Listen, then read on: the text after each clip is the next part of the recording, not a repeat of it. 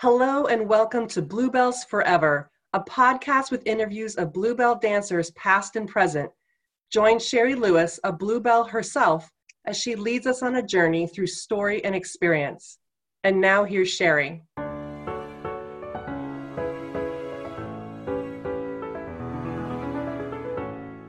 I am honored to have Karen Feder with me today.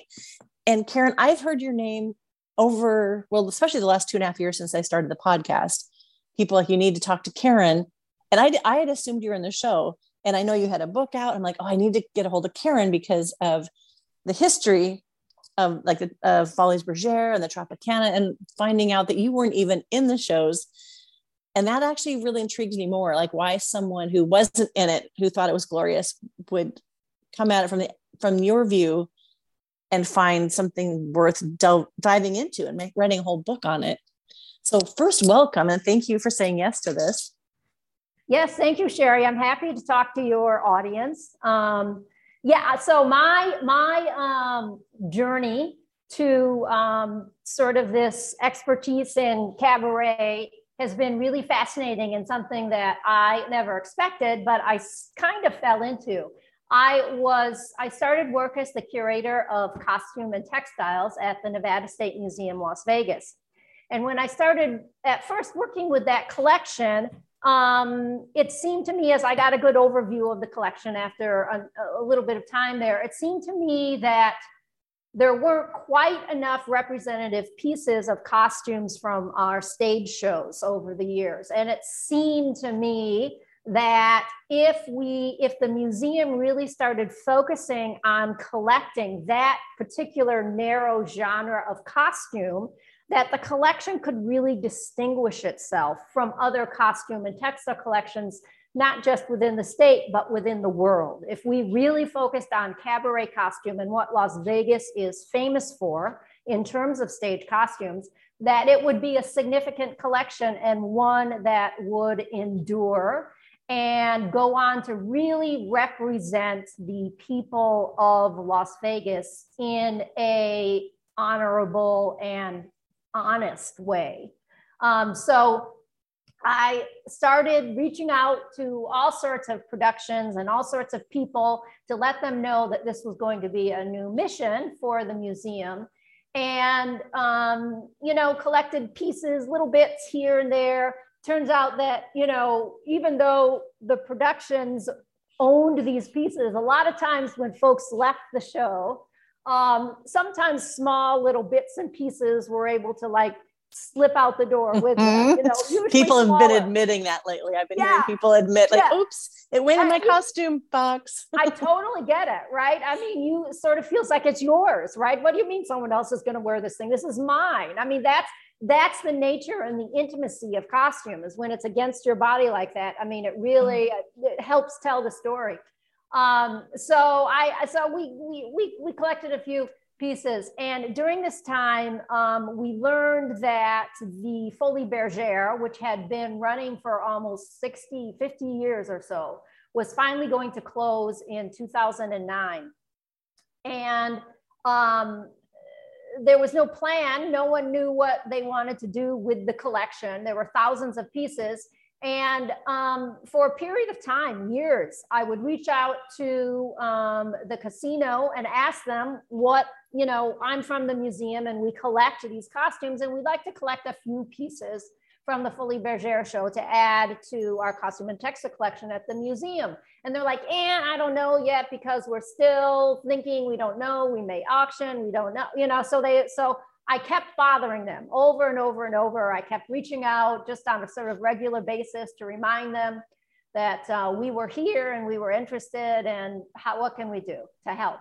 And um, at some point during this time, I heard that there was a big production show that was slated to come into, booked into the theater, Mamma Mia. And I knew that Mamma Mia was a super heavy costume show that they were going to need because I knew all these costumes had been stored in the dressing rooms backstage at the theater and they were just taking up space. And I thought, I bet you anything, they're not going to have space for Mamma Mia to come in there with all these costumes. So I made a big push to reach out to them at that point in time. They're like, you know what? if the museum, this was their this was their offer. If the museum can come and take out all the costumes, everything, you have to take everything over the weekend. You can have it all. and all we ask for is that you provide us with a really detailed um, inventory, line item inventory. And so happily, um, you know, our museum director agreed to this. And a few days later, we had like 8,000 pieces from the Folies Bergère at the Nevada State Museum, Las Vegas. And so, of course, I was thrilled. And the, the problem I had was that this was a show I had never seen. And I, you know, had to figure out what do I do? How do I figure out what I have, right? I have the costume. I don't know who wore it, when it was worn, who designed it. Was it even worn? Was it a on-stage costume? Was it an off-stage costume? Was it worn for more than one year? Who, you know, I mean, there, there were a lot of questions that needed answers. And so I just slowly began this huge research project um, I started reaching out to all the folks that I could get my hands on that actually worked with the show. And I invited them to come look at the collection with me and to document what they remembered. Like if they remember, I remember wearing this and this number, and I was in the show during these years. And, you know, took also um, sort of oral histories from them in terms of, you know, there are, you know, so many interesting things about I hated this costume because, or I love this costume because, or this was my favorite because, or I remember this. And so there was a lot of that kind of work. And then I also started a um, photographic research project. There is um, an, an archive, a local, a few local archive archives I use. The, the most important one from my work was the Las Vegas News Bureau. And the News Bureau has been taking photographs of all of our shows on Las Vegas since the late 40s. And they had an extensive archive of thousands and thousands of photographs of the Folies Bergère beginning when they first opened in 59.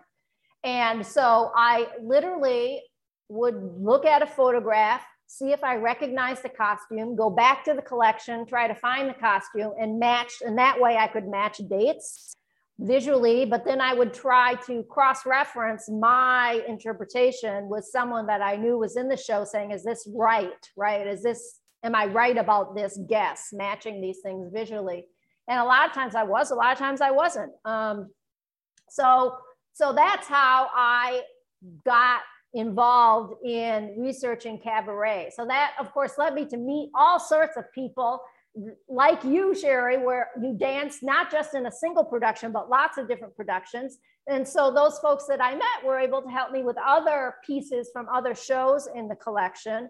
And slowly but surely, I like, you know, became sort of an expert on mostly the costumes because that is my, that's my passion. And that's really what, you know, I, I do is um, help bring life to these little pieces of artwork from my point of view. And of course, the bodies that made these costumes and that worked in these costumes and that took care of these costumes are all important narratives that I, um, you know, am interested in sharing and documenting. And, and that's how the Folies Bergère in Las Vegas, the book happened is because after, you know, a few years of doing this research, I realized that I probably had a little bit more information than most people and I just wanted to make sure that if something happened to me, um, it would all be on paper and someone could pick up my research quite easily from the book and move forward with it. Wow. Wow.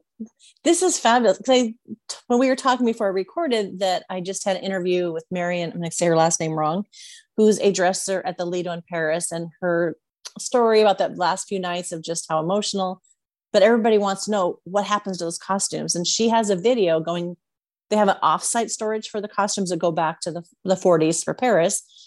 And there's, they still feel alive, but I don't know if they're cat, uh, cataloged or anything. If they're, like you said, line by line, like who wore it, how long, who made it, but they're just hanging there and everyone's like, what's going to happen to these costumes? So that's important to a lot of us. And I don't know if you want to address, I might jump all over the place. I have so many questions, because I'd heard not until I did the the interviews of that they would in Vegas. I don't know if they did it in Paris. Burn, take them out in the desert and burn them. I've heard different reasons for that. Do you know that part? Because some of this history is living in storage somewhere.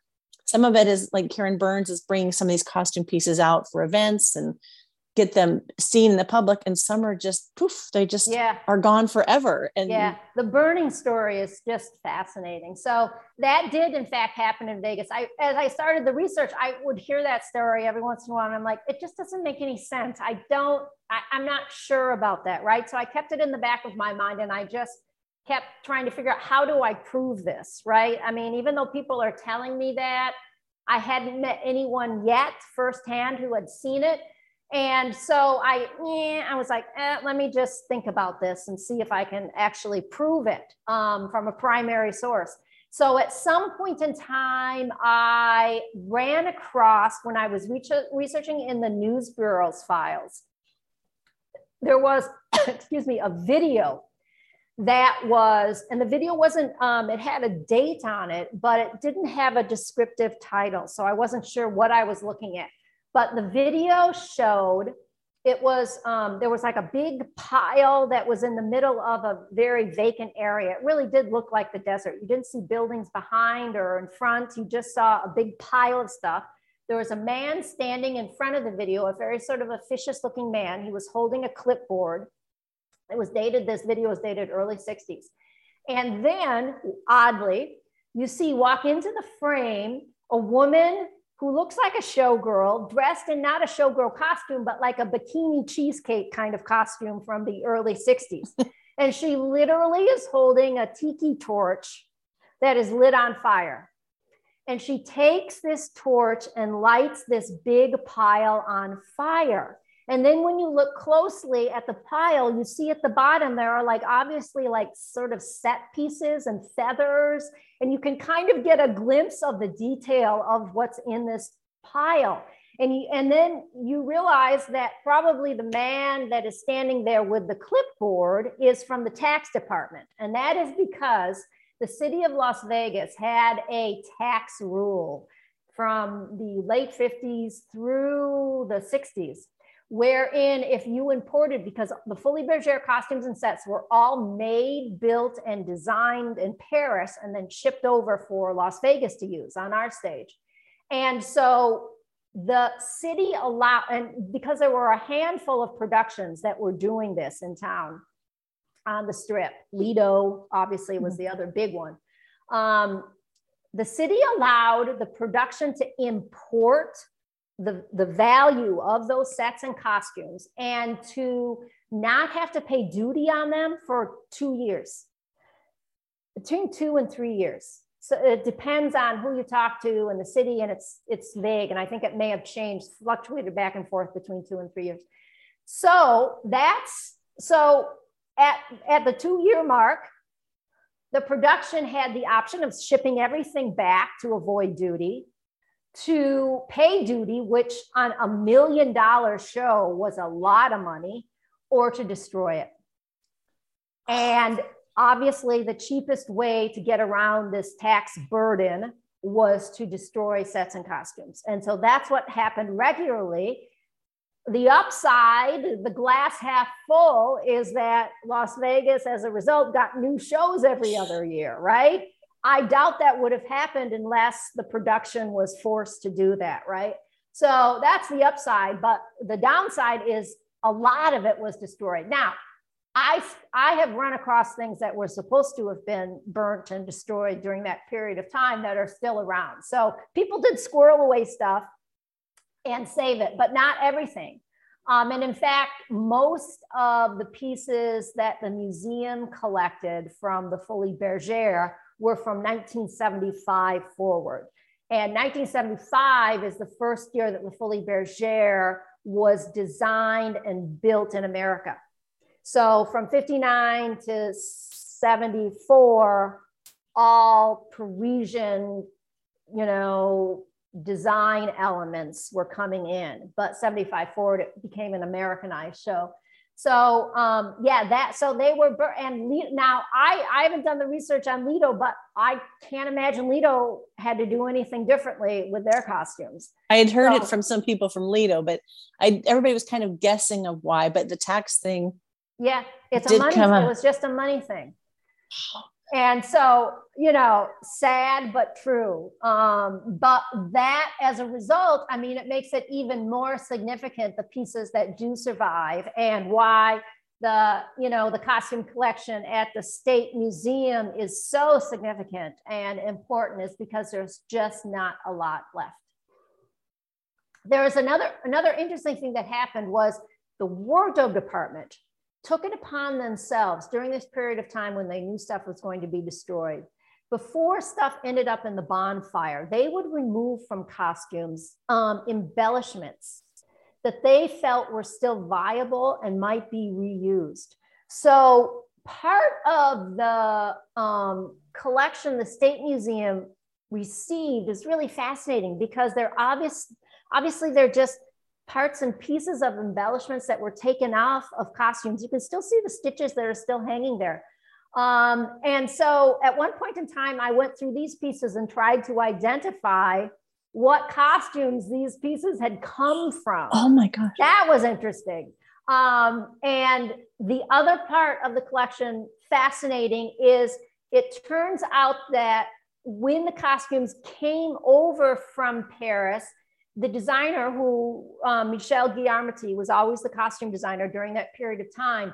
They would send over um, additional replacement sequined applique embellishments to replace like mostly for gloves or center front pieces on costumes um, sequined pieces that they knew would get a lot of wear and tear and wouldn't look great after a year's time so duplicates of those embellishments would come over. And so there were many of those embellishments that were never used. They were just extras. And those were saved for decades and decades and decades. And even when the State Museum went in and, you know, er, in 2000 teens um, to get the collection, some of these Parisian sequined appliques were still in perfect condition, just waiting for, you know, a second life. Um, so that, you know, those survived. Those didn't let those, you know, the wardrobe department was smart enough to say, well, these don't count, right? So um, those, those were saved. So it's, you know, those that, you know, this, those are just really fascinating stories to me. Um, and those are things that, you know, of course, the public would never have any notion of. I would never have any notion of unless this you know underlying research had been done as a result of the collection landing at the state museum. Oh my gosh. I've interviewed pete menefee several times met with him in person. When i did my showgirl road trip with athena and hearing him talk about doing hello hollywood hello which was his first donn arden bluebell show and then have the same experience with jubilee which um, bob mackie did part but pete did a lot of them of just the whole carte blanche to go to fly to Paris. They fly them to Paris and go pick out your feathers from the. I learned the word plumassier, that these people specialize in feathers and have a history in their family of how they take care of the feathers. And it was just all these things I never thought about in it. And it just sounds like this wonderful time in history that probably will never be repeated, that there it seems unlimited. Yeah. He would go to Swarovski and they would just have everything like laid out for him of what they thought he might want. And just to pick and have their shoes made in Paris. So it's so extravagant. And then you think Hello Hollywood ran 11 years and Karen Burns has most of that collection. I know Summer with Grant Philipo at the Showgirl Museum. Yes. And then Jubilee, when we went into the to Bally's, which used to be the MGM, to see some of those are in cases. So for me, I think they're beautiful because I wore something similar. But for Athena, who did that show, to see them there still instead of just the pictures, it feels I don't know, honoring to the whole thing that is now gone, that they're yes. just not lying birds in the desert or yes. in boxes somewhere, that there's at least a few that we can go see. But then, like how some of those shows, because I did hear, like, how did they do that two years? Because the very first Lido show that came from Paris, they flew all the costumes, all the dancers, Miss Bluebell, Bluebell herself, and then they did it two years and left. I'm like, financially that seems crazy because jubilee got their money out of that 30 what yeah. 34 years they ran yeah. it And so like Hello Hollywood was only supposed to go five years and win 11. So maybe, maybe there's Reno had a different tax thing, but it does seem like it's so extravagant. Well, yeah, it was an entirely different. Same with Jubilee. They weren't under license. Lido and Folies Bergère in Las Vegas were granted a license from the oh. Parisian production to be the sole American show. So oh, okay. they they were very restricted on what they could do, and they couldn't like there was no you know they had to show the the the Folies Bergère show you saw here in Vegas was designed basically was the same show you saw in Paris, but probably two years later in America, yeah. and they had total control on what the content was going to be on stage. So yeah, they they it was all they were very limited in how they didn't change anything. Um, but yes, Pete um, is a talent that is so unique. Um, he's of a generation of this sort of this cabaret designer that you know i don't we have very few a handful of these folks that are left because it's such a unique art form and what i i i'm a big fan of of pete's work and i think what pete does better than anyone in this genre is his ability to incorporate wit into the cabaret genre in a way that still reads as sensual. And as a result, sometimes doesn't really take itself as seriously as the cabaret wants to. But I just think it results in the most entertaining um, presentation, and no one else can can do it like like Pete. And happily, um, the State Museum was able to, Pete was, was nice enough to donate all of his original sketches for um, all of his Vegas shows, which would have been for Jubilee, for the Reno show, for um, Hello Hollywood, and for Splash too. Uh, Pete was the original designer for Splash here at the Riviera in Vegas. And so there are hundreds of Pete's wonderful artworks that represent his um, costumes that were realized on the stage.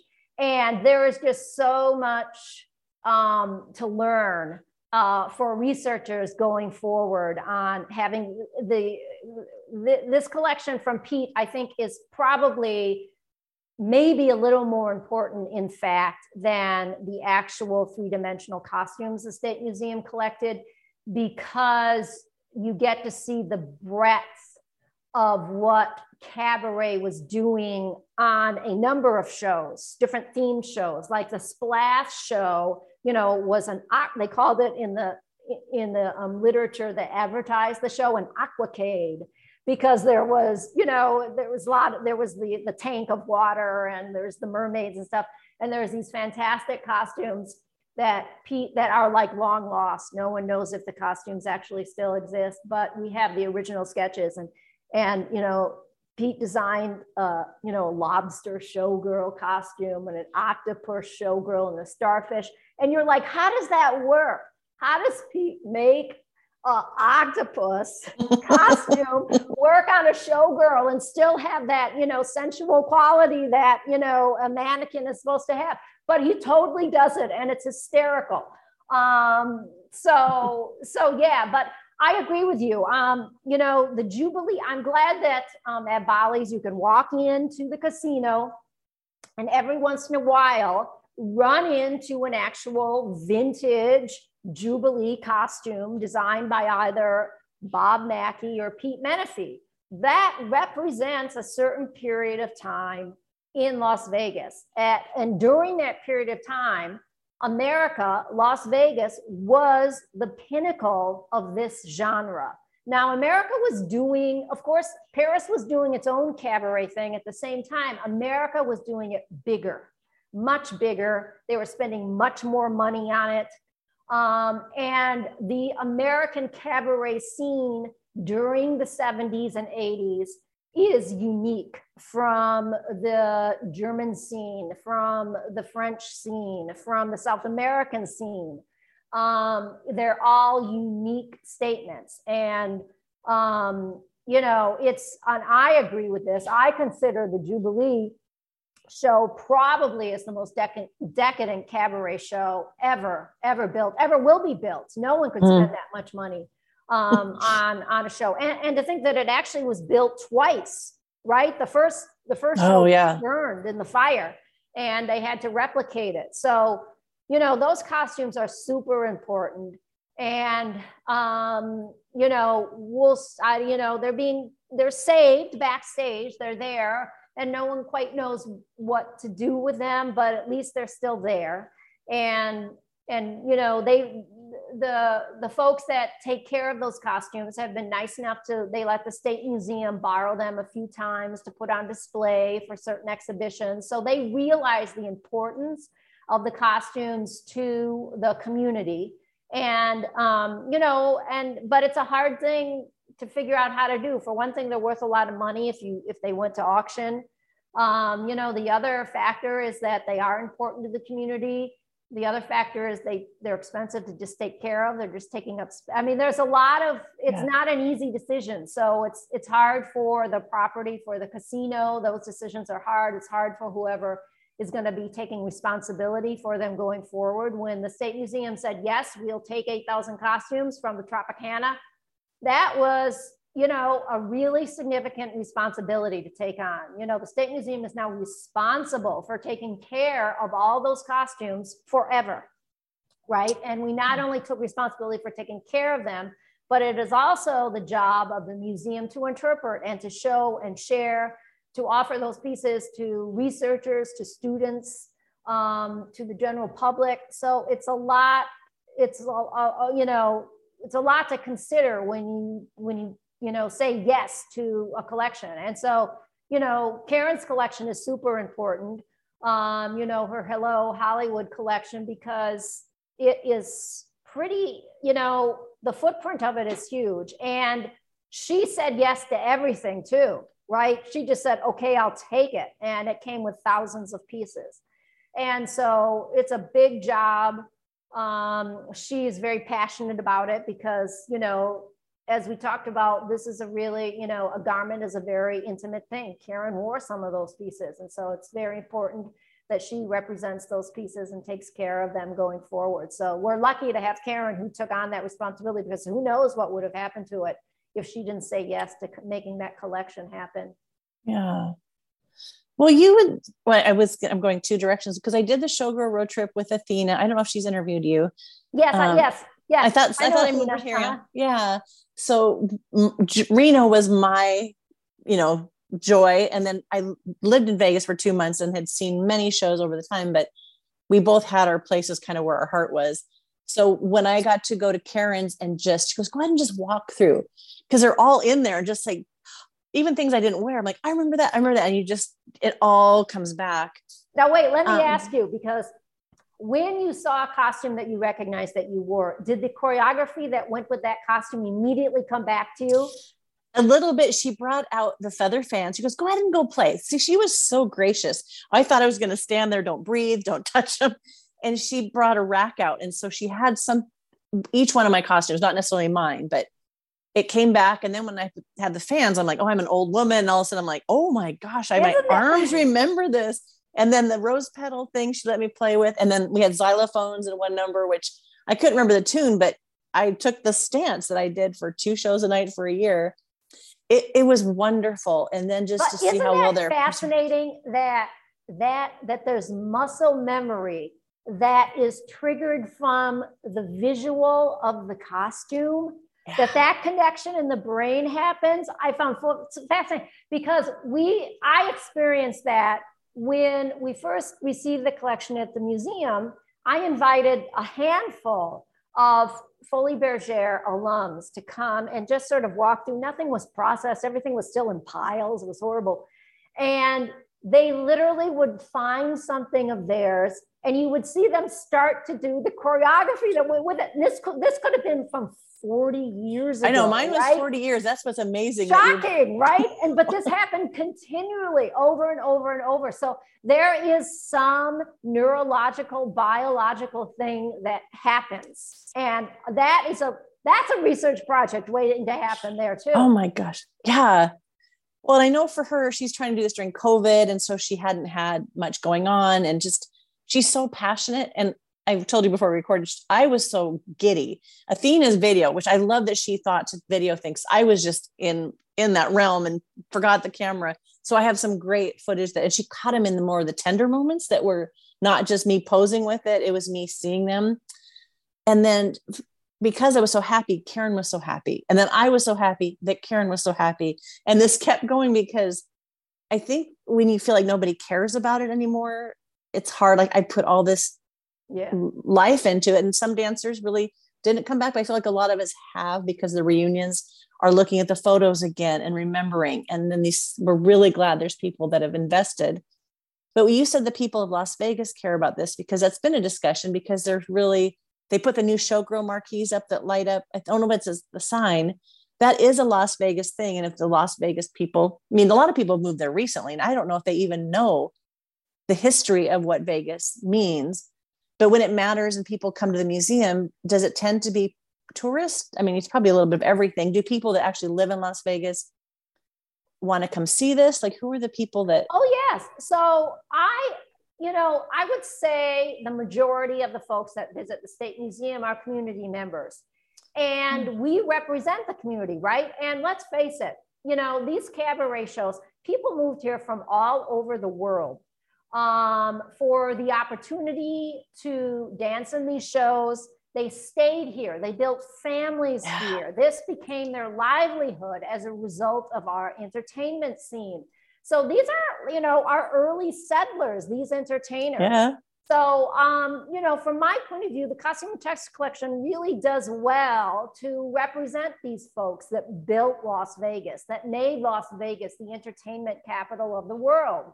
Um, so, you know, there are there's a broad range of people that come to the museum, but um, in I, I feel that it's probably most important that we represent the community and offer you know ways for the community to see these pieces. Now i get a you know a lot of feedback we did receive from the community that well like where is all this? Where are these 8000 pe- pieces you don't share them with the community well, in fact, I, you know, there's no opportunity for any museum to show 8,000 pieces at one time, right? so, you know, the majority of any museum's collection is going to be in storage at any point in time. But having a collection that is that large and comprehensive does afford the museum an opportunity to always have something on display. And the State Museum has a um, what they call a showgirl wall, which is a permanent display of rotating showgirl and showboy um, costumes from over the years from different shows. So you go, you will go to the State Museum, you will always see a representative display of cabaret costume. Now, I don't know that there's any other museum in the world that you can go to on any day of the week and see cabaret costumes on display. So this is super unique to the Las Vegas Museum. And I'm really proud to have helped um, garner this legacy um, for the State Museum go, going forward. There's still a lot of work to do with the collection, and there's always new things to collect, of course. Um, but you know, there's a really good start to that collection now, and um, it is totally a, a, worthwhile effort that I, you know, and, and you know, there's just so much more research to be done. But um, yeah, so anyway. I can't believe I didn't see it when I was down there. That road trip was a whirlwind, but we're talking about doing it again, maybe this late spring, early summer, because I need to get there. I saw Grant Philipo's and we didn't have much time because we had booked ourselves with so many things.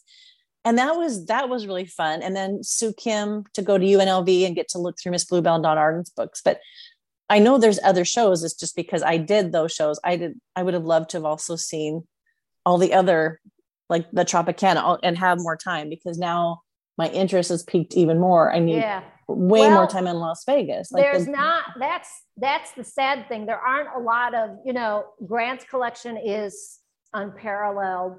Um, the UNLV special collections, their paper collection is really important. Um, of course, the State Museum has the sketch collection and the costume collection, which is really important. Short of that, short of those archives, unless you go up north, that's about it. Um, now, there are private collections. Grants is a private collection. There are other private collections that are just in storage where the fate of those collections is still undetermined. Um, and, you know, I worry about those archives, but they are private archives and there's only so much, they're private. They can do whatever they want with them. Um, so, but hopefully, you know, institutions like um, university and the state museum will endeavor to try to garner some of those pieces that are currently just in storage that are from a certain point of time, you know, that will never repeat itself here. So um, yeah, there's not a lot. I mean, there's only a handful of places you can you can stop. For one thing, it's hard to, you know, you get a really good understanding of this when you go and look at Grant's collection. The scale of these pieces makes it super expensive to yeah. take care of them. So with most of Grant's collection, he's able to have it on display, right? But if you think about the situation, you know, in a museum where these things have to find storage areas within a small footprint, um, it's an expensive venture to figure out how to store these things. And and with the Folies Bergère collection, we collected everything. So we we collected an entire number, so all 12 pieces from a number you know, 12 backpacks. So um, it is complicated, and there's a reason why these things are not collected, is just because they take up so much space. For instance, the um, very similar in terms of the costume genre is the festival genre. Um, from like the New Orleans um, mm. festivals. Those are really big, huge pieces too, sometimes backpacks and headdresses and stuff. And I communicate often with that, um, the um, curator with that collection, and we have the same problems. You know, he's like, yeah, uh, I, you know, they have to, you have to design. It's not like you can phone up if you're a museum. There are certain um, shops that support museums. They provide specialty boxes and tissues and papers, things that house and help you store in an archival way um, textiles and costumes. None of that stuff makes any sense when it comes to preserving and housing and storing cabaret costumes. This is all trial and error work, building your own displays that are going to be able to withhold the weight of these pieces, to withhold the feathers. I mean, the whole thing is, you know, there's no playbook um, for this kind of storage and preservation. So it's a lot of extra work. And so that's why other museums just say we can't handle it. Oh my gosh. Yeah, because I I well have I want to talk about the Lido with what they did before they closed. They brought back these costumes that some of them went back at least the 80s. And feathers, some feathers look I'm better and like how you restore because I have a show I put on here, a Parisian cabaret, and I bought costume pieces, mostly from Greg Thompson because I'm in Seattle and he has some. So the feathers were looking dingy and like what do how do you wash feathers and so i tried so i contacted pete he's so gracious he gave me a couple of ideas. Why don't you talk to this person? Well that person why don't you talk to this person? Put me in charge of the plumassier at jubilee. Answered my phone call and helped me to figure out how to dye so I, they were pinned. I washed them in the bathtub. Don't use bleach only use this. I had my house full of wet feathers and how to blow dry them and they actually perked up.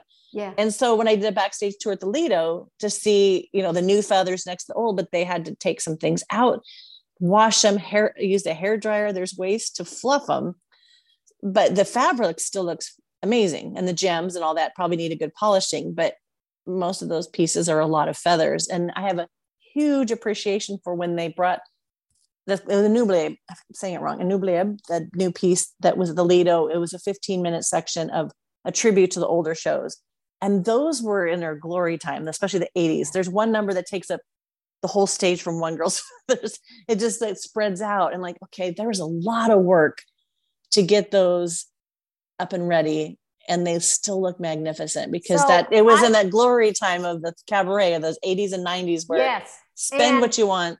and let's face it, another part of my research that I was always and still am super fascinated with are those experts behind the scenes that were in the wardrobe department that maintained those pieces, right? Even though they were built to an nth of degree of their life, right? They were built to last, especially the Jubilee pieces, for a decade. And I thought, well, let's hope the show lasts a decade. Let's make sure that we've got pieces that are going to work. You know, the foundations work for a decade. So they're beautifully made costumes and they're made understanding that they're going to be working every night of the week, sometimes two to three times a day um, for the rest of their lives, right? These costumes. Um, but that only takes you so far in terms of the lifespan of a costume. You really need the expertise behind the scenes that knows how to accomplish maintenance that will extend the life of those pieces and still allow them to work, you know, in the way they need to work.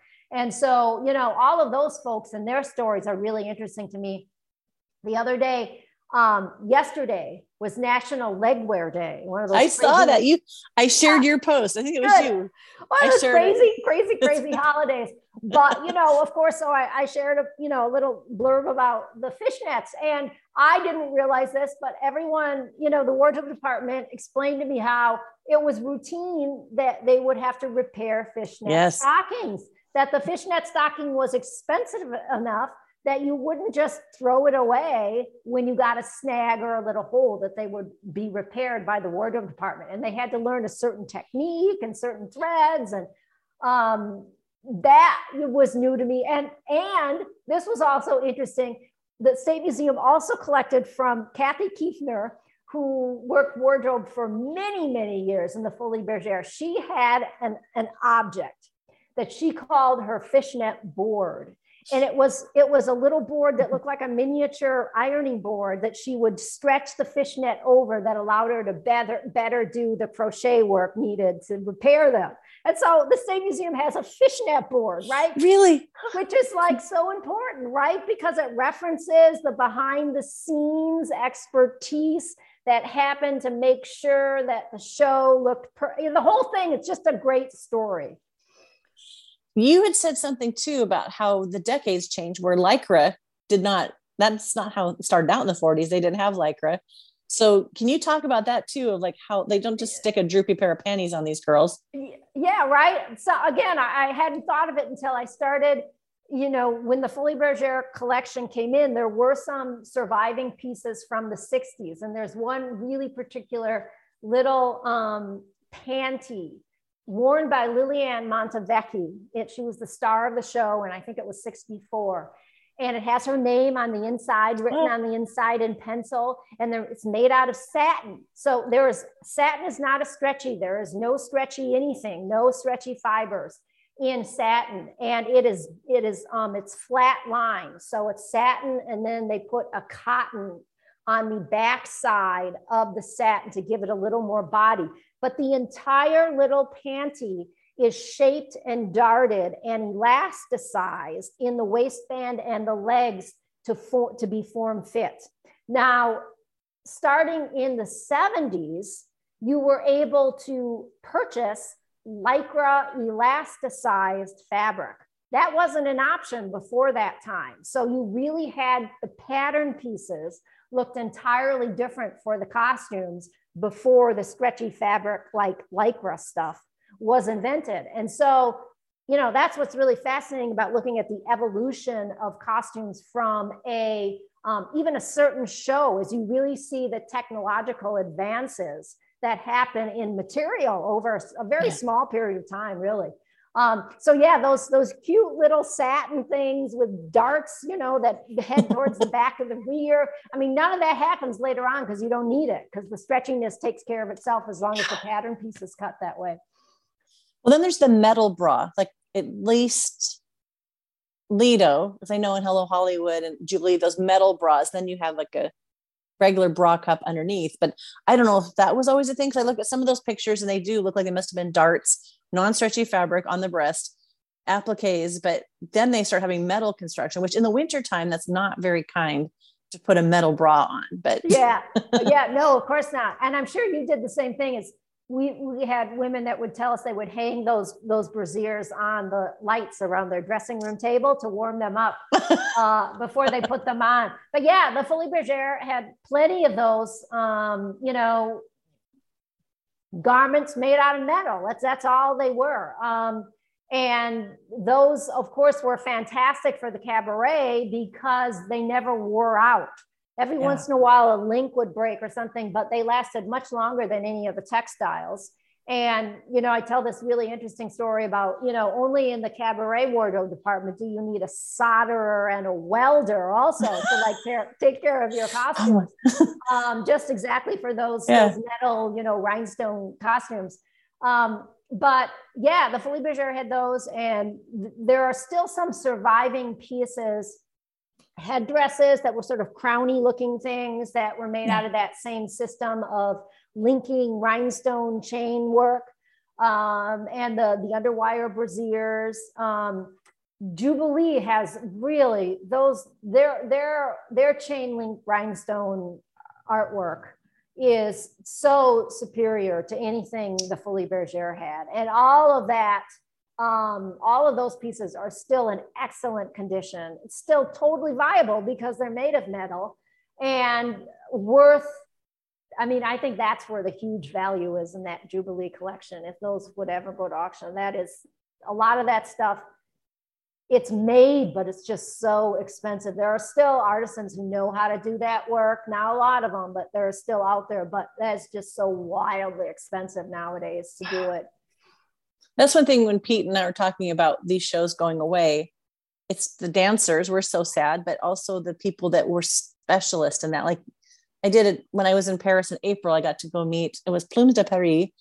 The grandmother had done Josephine Baker's feathers Oh. And also they did the can can skirts of Lido is ostrich that's cut off the stem and then sewn in. So they ruffle. They're so beautiful, but there's always pink feathers all over the stage. So they come in weekly and would maintain them. So now these people that have this specialty work, you know, uh, there's not that many around. They're not passing it down. It seemed like a lot of us you keep it within the family or it's someone you're very selective of who you train to do this. And so yeah.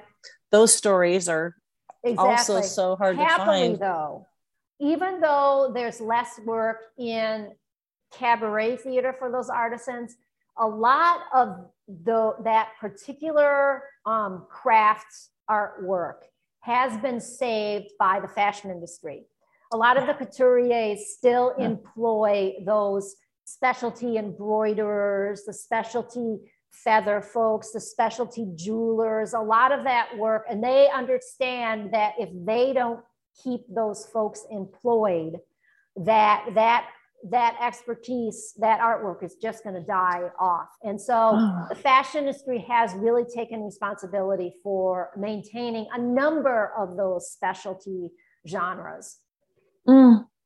Yeah, the, when I got to go look at the feathers, and there was a, he was 21. This he's a protege learning from somebody who's been doing this for three generations.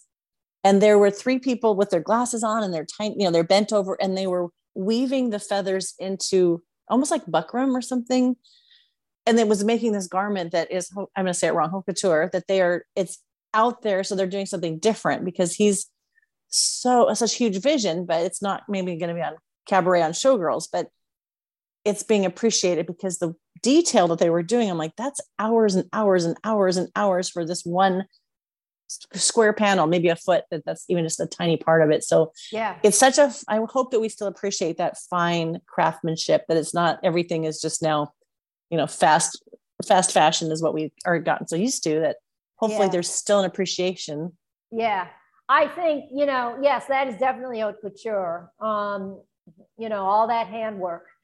So I think that, you know, I, you know, of course we're sad that this the cabaret genre that you know you remember and you participated in is is gone it probably is going to be gone forever um, what comes next is unknown i think there will be cabaret going forward but it will be different because it's impossible to go backwards and just repeat yeah. because right. we have the future to deal with so it is always evolving in here in vegas we don't have there are some productions here in town that call themselves classic or traditional showgirl shows. Now, what that means today is that they have a single number within the entirety of the production that references that era, you know. Um, that's about all we get nowadays, yeah. right? And so, you know, everyone wants to know are we going to go back there? And I just sort of doubt it. For one thing, it's just terribly expensive, but it's just different. Like some of these big stars, the headliner shows, sometimes they are like bordering on cabaret shows. I mean, they really, they've got, you know, a chorus line of dancers that support a principal, right? They have numerous elaborate, extravagant costume changes and sets. Sometimes these sets and costume changes within a single show really don't have a, a, a, a, guiding narrative that makes sense, right? Which is sort of the, the, the thrill of cabaret is that there's not mm. particularly a guiding narrative that makes sense. So maybe that's our cabaret of the moment, right? These headliners that have a lot of money to bring these shows, to produce these shows, to have her, to hire real, you know, people with, you know, interesting expertise under their belt to produce these shows for us um, you know, I, I, you know, that's a glass half full kind of um, yeah. look at Cabaret of the Future. But I've been thinking about that a lot lately. And I wonder if, you know, I mean, they're great shows, these headliners, Katy Perry show. I mean, they're big shows. A lot of money is put into these entertainment um, offerings and they are, they do smell of cabaret. So mm-hmm. that's good. Yeah. And when I talk to people in Paris too that are, that are now unemployed by the Lido, but have their own creative sites. And how they, a lot of them have said cabaret was always pushing the boundary. So to go backwards isn't pushing the boundary. Yeah. And so I like that mentality because I, I got sad and I realized there's these creative people that have been trained in cabaret, but have a vision for more inclusivity, like how there's just they have they have so much. I don't think they're just gonna stop. Yeah. So I'm it's kind of like we're I feel like we're in a pause and sometimes wait and see what settles and then what emerges. This is off top. Well, who knows what a topic is Your book, I don't know if I would um, was going to ask you to even read it. What I loved so much was the introduction. And I don't know if you remember what you wrote, but I think it was such a great thing of how it was introduced to Las Vegas with cabaret. Do you want to talk about that? Because you talk about the gambling halls in the 40s and how things did come from Paris, but how it changed like Vegas came up because of this and also that vegas and paris could be side by side but different yeah so just of your all your research to how much of paris shows up in this and how much is these were were similar but vegas has this besides just the size of the stage yeah i think that you know when so cabaret first starts making the scene in vegas in the 1940s, the late 40s. And at first, it looks more like burlesque and vaudeville than traditional Parisian cabaret. Um, really, from my point of view, the first Las Vegas first tips its toe into the cabaret that would ultimately define Las Vegas in 1958 when Lido lands at the Stardust. And that is such a sensation for the tourists that come into the city that the Tropicana, which opens just a, you know, in 57, I think the Tropicana opened. The Lido's show was such a, such a sensation that the Tropicana in 59 starts reaching out to the Folies Bergère to see if they can license the show and bring it ah, really the, that stage. So at first, when the Tropicana opened, that wasn't their plan. They had headliners in. You know, they'd book like a headliner for a month, another headliner, and they had their own little small um, Tropicana dancers, dance troupe, and that was their plan at first. But because Lido was such a sensation, and it was so, you know, you'll to see this this word used describing the both Lido and the Folies Bergère continental theater, right? With um, and it was and because traveling for Americans to travel to Paris was not easy. It was expensive. It was hard. It was dangerous. There weren't a lot of opportunities.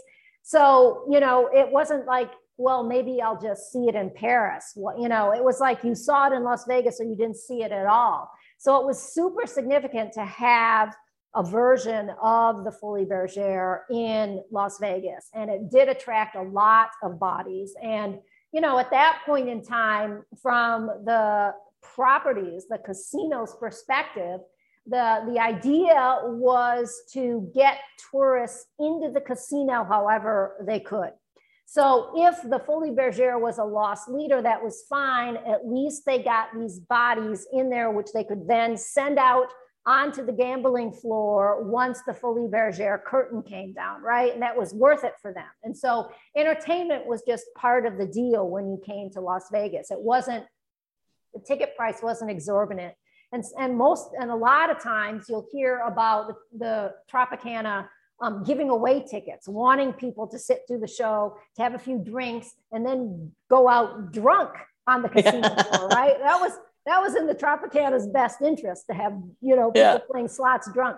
So, um, so, you know, it was just super successful from the very beginning. And the other thing that um, the administrators discovered was that it appealed equally to men and women even though there was a lot of bareness that one would think would appeal mostly to men, it was just all done in such a beautiful, artistic, elegant manner that it was just as appealing to women, just as a dance, as an art form. And so um, it was an easy um, ticket to sell, an easy ticket and show to market.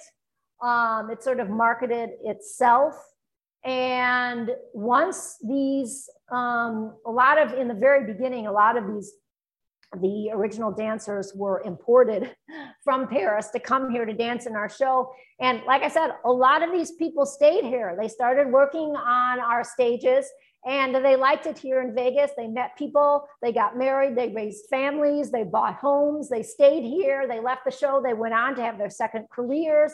And these are the people that made Las Vegas what it is today. So I, you know, I really do consider these early cabaret shows really, you know, you know, for our, our Vegas pioneers, um, our original, you know, cast and crew from original cabaret shows. So it's, it's really important to me that we honor those folks and talk about their stories and how they contributed to the Las Vegas legacy because it is a legacy that it is entirely unique. Um, I can't think of another city in the world that really was just built on its entertainment scene and still is really kind of the same city. I mean, only in this last decade has Las Vegas like made a foray into like professional sports. I mean, there wasn't, I mean, that's, you know, there wasn't really another reason to come here. You know, you come here for the casinos and the entertainment.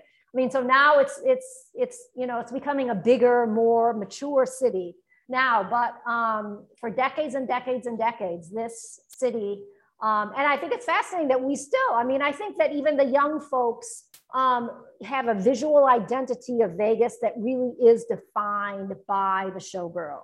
They, I, I think that young people recognize the showgirls aren't particularly, um, you know, they're they're vintage. You know, it's a vintage statement but it's sort of kitschy cool vintage Vegas, right? It's still yeah. supported and embraced.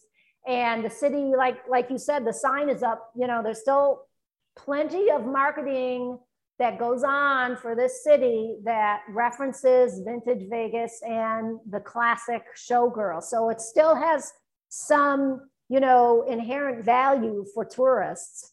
We'll see going forward, but it is definitely part of the legacy oh, this has been, I just think when I, I mean, the more you know, the dumber you feel sometimes. yeah. Like there's so much, and that you're investing eh, so much. I mean, it's to write a book. So I'm curious. Well, we want to make sure people can find it. So I bought it on Amazon, or did I? Or no, did I go to your website? You can. It's available on Amazon. I think that's how I bought it. It's so many pictures. I love that too because I'm reading Las Vegas show. Somebody else, Mr. Get, gave me a book on Las Vegas Showgirl. I've got a stack now. I've got Bob Mackie's new book. I've got the Lido's book, and I want to read. I don't want to just skim the pictures now. I want to read like who are these people. The history of it matters to me more. So for you writing this, what has this done for you? Because I know your curiosity to do this much work. You weren't a showgirl that was trying to connect back to some memories. You came at it differently. What has this done for you yes. as far as? I think, um, well, I, I understand now, um, you know, the significance of this particular art form, this genre to Las Vegas. And that's important to me in terms of developing the costume and textile collection at the State Museum. Um, I don't see any way to ignore um, this, this point in time. But I, um, because I approached this research project mostly with, you know, as a costume historian, with the expertise of building and designing costumes and the evolution of costume, I sort of you know, my look at the genre, I think, is super unique and mm-hmm. different mm-hmm. from like your look back as yeah. a historian, right? Because you have an entirely different perspective based on your experience, and so do I. So, my my what I document in that book does reference the entirety of the experience, but with a sort of heavy hand on the the costumes that um, sort of a behind the scenes um, interpretation of the costumes that someone might not have. So, so this book is, is unique in that way. And I think um, for me going forward as a costume historian, it just informs everything else that I am studying. Um, for instance, I, I've recently had a big, you know, Barbie fashion project that I've been involved with. And I can, and, and you know, one of the Barbie dolls fashion designers is Bob Mackie. And so it's just an interesting look, knowing what Bob Mackie's work looks like for Jubilee, and then how he translated that work for, you know, Barbie. And then I also worked with Bob Mackie when he designed the costumes for Mitzi Gaynor's traveling road show, her music, song, and dance show.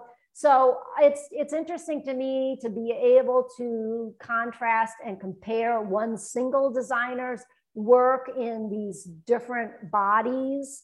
And that's fascinating. And it just sort of piques my interest. And I feel like there's other research projects going forward based on what I learned just researching cabaret here in Vegas, how it just, so it's all kind of interconnected. Um, but I just have developed a really interesting and um, newfound perspective for the cast and crew of these shows. Um, the you know, like I remember one of the one of the um, contracts, early contracts I I discovered was from 1959, which would have been the first year the Folies Bergère was produced. And this woman was cast in the show. And she, uh, in her contract, it stated that she would, I'm pretty sure it was 13 shows a week. And she earned like $129 a week, right? And like, you know, and I talked to people from that era, they're like, well, that wasn't a bad, that was kind of like a great salary. But that's a lot of work, right? And that's, you're, you know, there are folks that said you, you never were really in it for the money. It was really the love of the show and, and, and the whole thing. But you know, there's there's something great about you know knowing that people were performing for all those years and and then it's interesting for me to find out what they do in their second career because that showgirl career is very short uh, for yeah. most people and so there's always a second career and that's fascinating to me to see you know did you stay in vegas what are you doing now how is what you're doing now related to what you learned and your experiences in cabaret. So um, all those stories are really important to me as I still am living in Vegas and, you know, I'm part of the community and I'm interested in telling these stories using material objects like costumes and um, sketches, right? So, so yes, it's all, it's all still part of my ongoing research, just in the, in the history of costume and fashion. I will be making my way down there because I really there's things I want to see again, but I'd never made it there. I wanted to see the neon graveyard. Mm-hmm. There's there's other things that just we didn't have time for. So I realized I need I need at least a week yeah. I'm talking to Stacy Law, and I interviewed her on a Showgirl Boot Camp, right. and talked to Miss Get because I have a show here. It's only like 12 dancers. Could we bring it down there? Maybe we could pair up with some retired dancers or something. And then I want my dancers to go see the museum because I talk about showgirls. I go, I don't want them to just put the costumes on without understanding the history and and why it matters and the legacy that goes before. And i think most of them are curious and i am on and on about it. So people actually listen to the podcast and then i will link some history things. Like i posted yours about happy legwear today, like the history of the fishnet like just maybe some of us care and some don't but i think those that that do we like finding each other. Yeah and knowing there's people that are really not just doing this as a job that they're actually passionate about it and the preservation matters yeah. and it just feels like it's honoring to these years that are so unique that there's never been anything like this that blip of time and the yeah. whole timeline is like was magical and over the top and exactly that's why lives. your pod that's why Sherry your podcast is important these are stories that are just going to get lost with time yeah. Um and so you know like you know, a classic story is that, you know, the burning of the sets and costumes every other year story. I mean, that was, you know, that's a, that was a hard one to prove. And um, it's a fascinating story, you know, yeah. sad but true, fascinating part of the period of time. So yeah, I think the more we talk about this, and especially now it's easier to, you know, digitally save these things is important. So I'm glad that that you care enough to document yeah. voices yeah and finding these other people that do so your book is called the folies bergère in las vegas by karan feder and you're k-a-r-a-n because i mistyped it couldn't find you again and forward by jerry jackson and that's also you know there's people that i've tried to reach out to choreographers and we're just losing you know this the reality of our age is that we can we want to get these stories and this representation while we still have either them or people that work close with them to tell tell it closer to have you been able to talk to jerry I haven't. I'm gonna. I think I might have reached out once. I had Rich Rizzo. He was going to do it. He was in the hospital. He said as soon as I get out of the hospital, we'll do it. And mm. I didn't mm. work with him, and I wanted to. Um, oh my gosh! Oh, the funky one that did all the app car show. I know his name. I can't think of it. It's my one of my favorite choreographers. Then he did all the the dunes and all that. Oh gosh, that's terrible. I'm forgetting his name. Everybody's listening is yelling at the into their right now. I can't think. Of, Yeah, but there's just a few that have passed just recently, and it's just um, feels really important that we have the stories because there's people that I interview that their grandchildren will say, "I had no idea my grandma did this. My grandma's a badass." I'm like really impressed. So that's the part too. Is just you know, instead of hearing, they get to hear their their own sister, mother, wife, whoever tell the story themselves. So if they passed on, it's not just in a scrapbook somewhere. Absolutely. So Karan, this was wonderful. Thank you so much. I'm excited to sit and that's my goal this this week is to to read the whole thing slowly. Good. And just soak it in and learn more and more. So great. Best to you. And I when I come down there, I will definitely look you up because I'm thrilled for what you're doing and I want to see it firsthand. Fantastic. I look forward to it. Thank you, Sherry. Thank you.